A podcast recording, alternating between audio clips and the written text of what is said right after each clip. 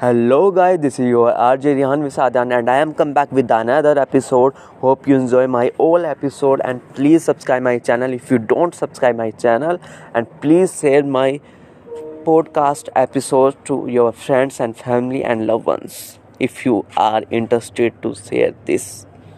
It means a lot for me. It boosts up me to make a new episodes. तो guys आज मैं siblings की बात करूँगा। वो भाई बहन, वो भाई भाई, जो अपने आप में भले ही कितना लड़ लें, घर में एक दूसरे की ऐसे धुम्मा धुम धुमक धुलाई करते हैं, लेकिन बाहर का कोई उनको हाथ लगा दे, बाहर का कोई तुम्हारी बहन को कोई कुछ कह दे तो तुम उसको मारने की हिम्मत रखते हो, उसको मार के ही आते हो और उसे बताते हो ये मेरा भाई है। आइंदा से हाथ लगा दिया ना तो हाथ काट दूँगा। तो ये कितनी अच्छी बॉन्डिंग होती है है ना? लड़ते हैं छोटी छोटी चीज़ों के लिए कितनी बार तक हम एक दूसरे के बाल नोच देते हैं एक दूसरे को मुक्का मार देते हैं। मम्मी को बताते हैं, मम्मी फिर हमें समझाती है, नहीं, छोटा भाई है, ऐसे नहीं नहीं, बड़ा है तू तू समझ जा। ये चीज़ें कितना एक अलग ही इन्जॉय देती है। इन चीज़ों की अहमियत ना, जब वो बहन शादी करके चली जाती है, जब पता लगती है, और जब भाई बड़े हो जाते हैं, जब पता लगती है। फिर कहीं से ऐसे जी करता है, कहीं से मैं उन पलों को खींच लाऊं, दोबारा जी लूँ उन चीज़ों को। फिर क्योंकि ना वो लड़ाई रहती है, और ना वो प्यार रहता है। सब अपने बच्चों में लग जाते हैं। हाँ मेरे भाई के बच्चे में से मेरे बच्चों से ज़्यादा होशियार कैसे हैं? मेरे बच्चे होशियार होने चाहिए थे।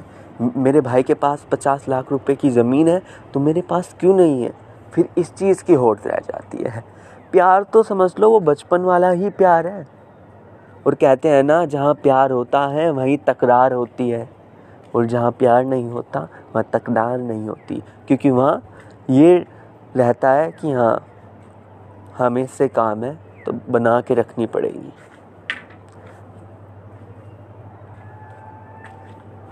तो आज मैं दो लाइन अपनी प्यारी बहन को डेडिकेट करना चाहता हूँ। एक हज़ारों में मेरी बहना है, सारी उम्र हमें संग रहना है। फूलों का तारों का सबका कहना है। एक हज़ारों में मेरी बहना है। सारी उम्र हमें संग रहना है। फूलों का, तारों का, सबका कहना है।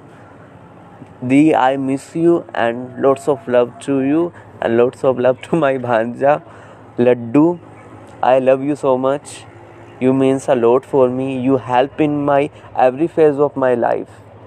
That's why i am here. Thank you dee